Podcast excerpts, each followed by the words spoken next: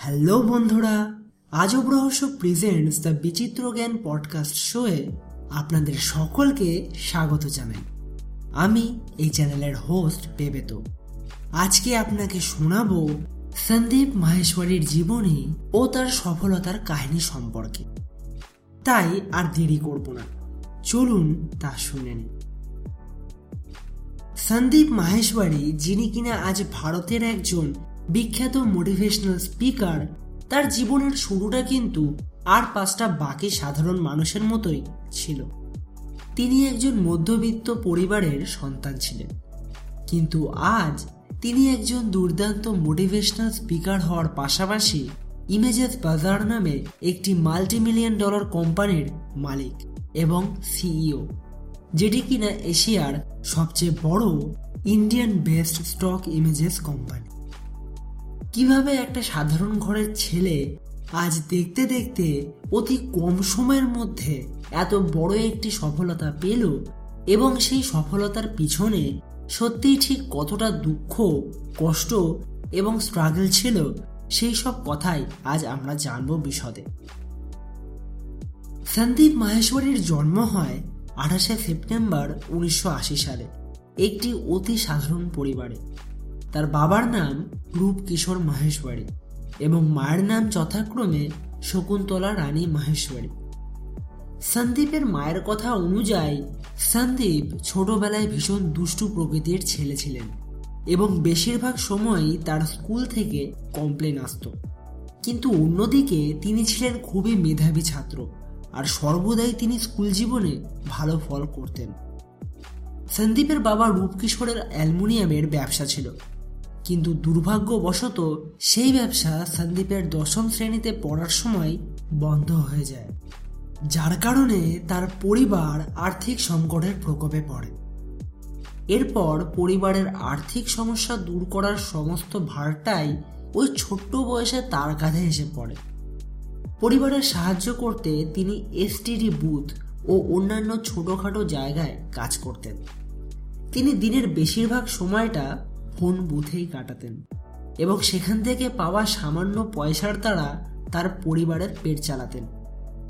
কিন্তু এত কষ্টের মধ্যেও তিনি তার স্কুলে পড়া বন্ধ করেননি। যখন তিনি বোর্ড পরীক্ষায় উত্তীর্ণ হয়ে ক্লাস ইলেভেনে পড়া শুরু করেন, সেই সময় তিনি নেহা নামের একটি মেয়েকে ভালোবেসে ফেলেন। আর বর্তমানে সেই ভালোবাসার মেয়েটিই হলো আজ তার একমাত্র স্ত্রী। যখন সন্দীপ টুয়েলভ ক্লাসে ওঠেন, তখন থেকেই তার মনে পয়সা কামানোর অদম্য ইচ্ছা তৈরি হয়। সেই জন্য সে এবার লোকের বাড়ি বাড়ি গিয়ে ঘরোয়া জিনিসপত্র বেচতে শুরু করেন। এইসব করে যত পয়সা আয় হতো, তিনি সেই পয়সা তার পরিবারের আর্থিক সাহায্যের জন্য দিয়ে দিতেন। এরপর তিনি দিল্লি বিশ্ববিদ্যালয়ের অধীনস্থ কিরোরিমাল কলেজ থেকে বিকম পড়া শুরু করেন। এবং পাশাপাশি সেই সাথে মডেলিং ও ফটোগ্রাফি নিয়েও চর্চা শুরু করেন। কিন্তু মডেলিং জগতে চূড়ান্ত ব্যর্থতার পর তিনি ফটোগ্রাফিতেই পুরোপুরি মনোযোগ দেন।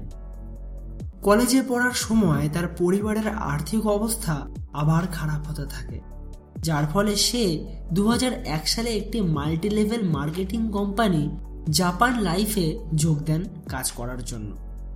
কিন্তু সেই কোম্পানিতে তিনি বেশি দিন কাজ করেননি।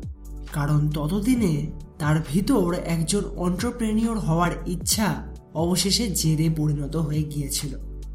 দু হাজার দুই সালে যখন তিনি সেই কোম্পানি থেকে অল্প কিছু উপার্জন করে বেরিয়ে আসেন, তখন তিনি সেই কোম্পানিতে কর্মরত তার পরিচিত তিনজন কলিগের সাথে মিলে পার্টনারশিপে একটি কোম্পানি তৈরি করেন। কিন্তু ছ মাসের মধ্যেই তার কলিগরা তাকে সেই বিজনেস থেকে বের করে দেয়। এবার তার কাছে তখন কোনো কাজ ছিল না। জমানো অর্থ দিনে দিনে কমে আসছিল। তখন তিনি ঠিক করেন যে তিনি এবার একটি মার্কেটিং ম্যানেজমেন্ট সম্বন্ধীয় বই লিখবেন। কিন্তু এবারও দুর্ভাগ্যবশত তার সেই লেখা বইটি তেমন ভালোভাবে বিক্রি হয় না কোথাও। কিন্তু একটা কথা বলে না আমরা যা যা স্কিল জীবনে শিখি, তা কোনো না কোনোভাবে কোথাও না কোথাও নিশ্চয়ই কাজে আসে। তারও ক্ষেত্রে কিন্তু এখানে সেটাই ঘটেছিল। মার্কেটিং ম্যানেজমেন্ট সম্বন্ধীয় বই লেখার জন্য তিনি এত বই পড়ে ফেলেছিলেন যে সেই বই পড়ে তার বিজনেস আর মার্কেটিং সম্বন্ধে বিশাল নলেজ হয়ে যায়, যা তাকে ভবিষ্যতে নিজের কোম্পানি তৈরি করার ক্ষেত্রে এক বিশেষ প্রেরণা যোগায়। আমি আপনাদের আগেই বলেছিলাম যে, যখন সন্দীপ মাহেশ্বরী কলেজে পড়তেন, সেই সময় তিনি পার্ট টাইম মডেলিংও করেছিলেন, যেখানে তাকে চূড়ান্ত ব্যর্থতার সম্মুখীন হতে হয়। পার্ট টাইম মডেলিং করার সময় তার ফটোগ্রাফির দিকেও ধীরে ধীরে উৎসাহ বাড়ে। সেটাও আমি আপনাদের আগে জানিয়ে দিয়েছি। তাই অবশেষে তিনি এবার ফটোগ্রাফিতে নিজের কেরিয়ার বানানোর সিদ্ধান্ত নেন।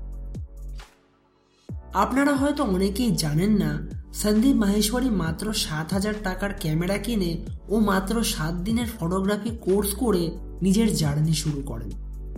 ধীরে ধীরে তার ফটোগ্রাফি থেকে ভালো আয় হওয়া শুরু হয়ে যায় এবং ফটোগ্রাফির মার্কেটে তার ধীরে ধীরে সুনামও বাড়তে থাকে। এবার তিনি জীবনে একটা বড় লাভ দেওয়ার অপেক্ষায় ছিলেন।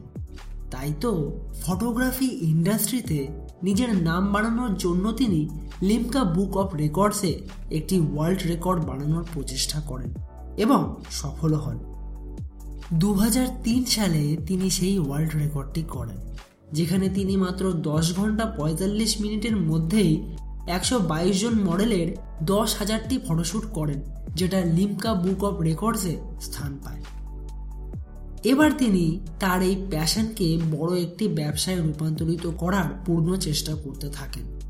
তাই তিনি একটি ওয়েবসাইট নির্মাণের কথা ভাবেন।